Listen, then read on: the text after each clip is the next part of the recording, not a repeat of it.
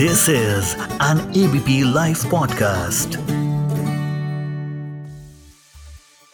सात साल, सात सवाल। ऐसे सात सवाल जिनकी अगले सात महीनों तक तो चर्चा होती ही रहेगी। नमस्कार, मैं हूँ आपका दोस्त विजय विद्रोही और आप सुन रहे हैं एबीपी लाइव पॉडकास्ट आज न्यूज़ इन डेथ में उन सात सवालों की बात करेंगे जो प्रधानमंत्री नरेंद्र मोदी की सरकार के सामने मुँह बाए खड़े हैं। कोरोना की दूसरी लहर के दौरान मरीजों की संख्या जिस अनुपात में घट रही है, उसी अनुपात में मोदी सरकार की लोकप्रियता भी घट रही है। या यूँ कहा जाए कि कोरोना की दूसरी लहर के दौरान अप्रैल, मई के महीनों में जिस रफ्तार से मरीजों की संख्या बढ़ रही थी, उसी रफ्तार से मोदी सरकार की लोकप्रियता घट रही थी। सत्ता के सातवें साल में ऐसा होना अच्छा नहीं माना जाता। आपको याद होगा कि मनमोहन सिंह सरकार भी अपने शासन के सातवें साल में टू जी घोटाला, कोलगेट घोटाला, कॉमनवेल्थ गेम्स घोटाला आदि घोटालों में फंसी थी। उसके बाद क्या हुआ, आप सब जानते हैं। मोदी सरकार भी सत्ता के सातवें साल में कई सवालों से जूझ रही है। सबसे बड़ा संकट कोरोना का है। दूसरी लहर थमती नज़र आ रही है, लेकिन अगले सात महीनों में सबको टीका लगाना एक बड़ी चुनौती है। इसके साथ ही साथ जानकार कह रहे हैं कि छः सात महीनों बाद कोरोना की तीसरी लहर दस्तक दे सकती है। लिहाजा ऑक्सीजन से लेकर वेंटिलेटर और आईसीयू बेड से लेकर ज़रूरी दवाइयों की कमी नहीं रहे, इसकी हर हाल में पुख्ता व्यवस्था करनी है। कोरोना की दूसरी लहर ने जिस तरह से गाँव पर हमला बोला, उसने ग्रामीण इलाकों में स्वास्थ्य सेवा की दशा दिशा को सामने रख दिया है।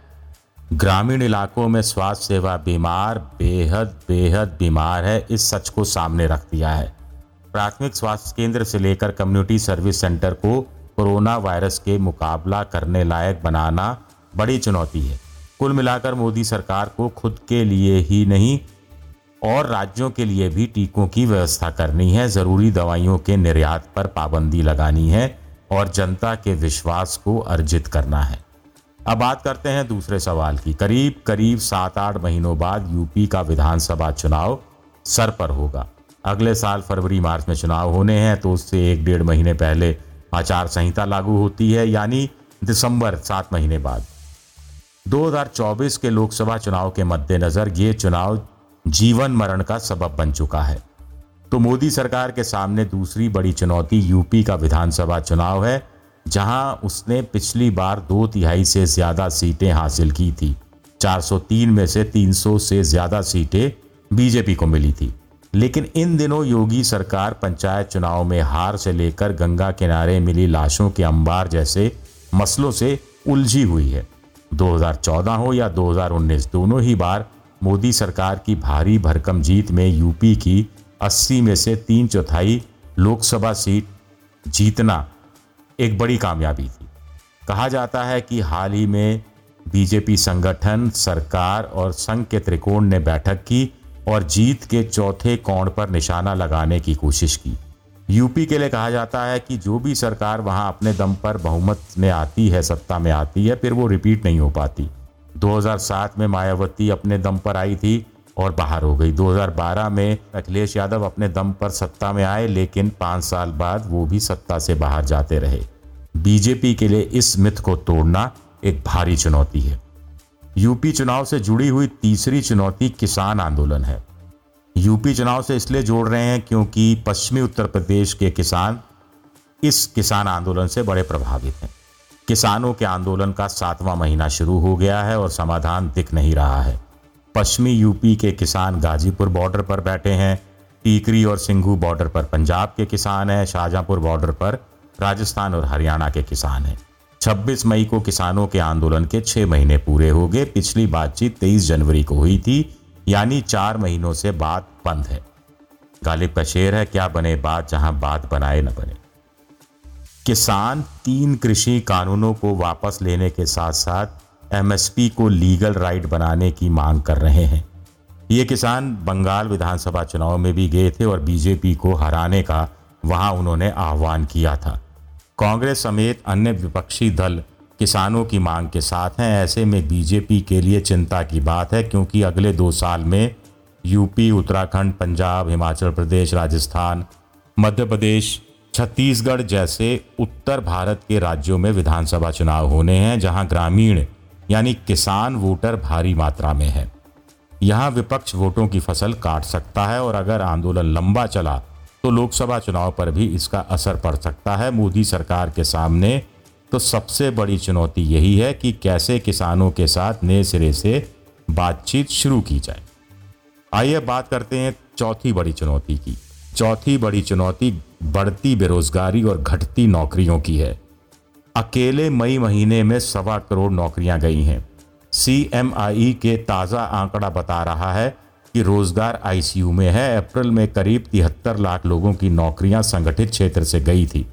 इसे मिलाकर इस साल 30 अप्रैल तक करीब सवा करोड़ नौकरियाँ जा चुकी हैं और मई महीने की सवा करोड़ नौकरियों को और जोड़ दिया जाए तो इस साल 31 मई तक करीब ढाई करोड़ नौकरियाँ जा चुकी हैं। सी का कहना है कि मजदूरों का पलायन जारी है मैन पावर कम हो रहा है, लॉकडाउन और अन्य आर्थिक रुकावटों के चलते भी नौकरियाँ जा रही हैं। एक तरफ़ लगी लगाई नौकरी जा रही है तो वहीं सरकार भी नई नौकरियाँ देने में कंजूसी कर रही है। केंद्र सरकार ने कोरोना काल से पहले 2017-18 में हर महीने 11,000 नई भर्तियाँ की थी जो 2019-20 में घटकर 9,900 और 2020-21 में और भी कम होकर सात ही हर महीने रह गई। एक साल में दी गई नौकरियों के हिसाब से देखा जाए तो केंद्र सरकार ने 2019-2020 में एक लाख उन्नीस हज़ार नई नौकरियाँ दी जो पिछले वित्तीय वर्ष में घटकर 87,432 रह गई यानी एक साल में करीब चौंतीस हज़ार नौकरियाँ कम हो गई। पांचवी बड़ी चुनौती महँगाई की है। खुदरा मूल्य 10 परसेंट से ज़्यादा हो गया है। पेट्रोल डीजल के दाम सातवें साल में सातवें आसमान पर पहुँच चुके हैं। देश के कई राज्यों में पेट्रोल ने शतक लगा लिया है, यानी सौ रुपये पार कर गया है और डीजल भी पीछे पीछे है। जानकारों का कहना है कि पिछले सात सालों में सरकार ने पेट्रोलियम पदार्थों से चार सौ उनसठ फ़ीसद का राजस्व ज़्यादा पाया है। तो अब वक्त है जनता को लौटाने का, लेकिन कोरोना के कारण वित्तीय संकटों से जूझती सरकार के लिए ऐसा करना मुश्किल होता जा रहा है। आटा दाल से लेकर खाने के तेल तक और गैस सिलेंडर तक के दाम पिछले कुछ महीनों में बढ़े हैं। इसका असर घरेलू बजट पर पड़ा है। एक तरफ़ महँगाई बढ़ रही है तो दूसरी तरफ़ परिवारों की आय भी कम हो रही है। देश के 97 परसेंट परिवारों ने माना कि उनकी वास्तविक आय में पिछले एक साल में कमी आई है। सी एम आई आई यानी centre for monitoring Indian economy का कहना है कि 55 परसेंट परिवारों ने कहा कि पिछले साल की तुलना में उनकी इनकम में कमी आई है। 42 परसेंट का कहना था कि पिछले एक साल में उनकी आय जस की तस बनी हुई है, जबकि इस दौरान महँगाई बढ़ी है। सिर्फ़ और सिर्फ़ थ्री परसेंट परिवारों ने ही एक साल में आय में इजाफा होने की बात कही। आय कुछ इस कदर कम हुई है कि देश में तीन करोड़ से ज़्यादा परिवार मध्यम वर्ग की श्रेणी से गायब हो गए हैं। एक अध्ययन के अनुसार देश में मध्यम वर्ग परिवारों की संख्या 9 करोड़ 60 लाख से घटकर 6 करोड़ 20 लाख के आसपास रह गई है। 23 करोड़ लोग गरीबी की सीमा रेखा पर धकेल दिए गए हैं। मोटे तौर पर 2005 से लेकर 2015 या यूँ कहा जाए कि 2000 से लेकर 2015 के बीच केंद्र सरकारों ने बहुत काम किया और 27 करोड़ लोगों को गरीबी की सीमा रेखा से ऊपर किया था और अब 23 करोड़ लोग गरीबी की सीमा रेखा पर धकेल दिए गए हैं। मोदी सरकार के सामने छठी बड़ी चुनौती चीन की है, चीन को लेकर है। चीन सामरिक से लेकर आर्थिक मोर्चे पर भारत के लिए चीन की दीवार बना हुआ है। चीन से लद्दाख की गालवान घाटी में गतिरोध का एक साल हो गया है।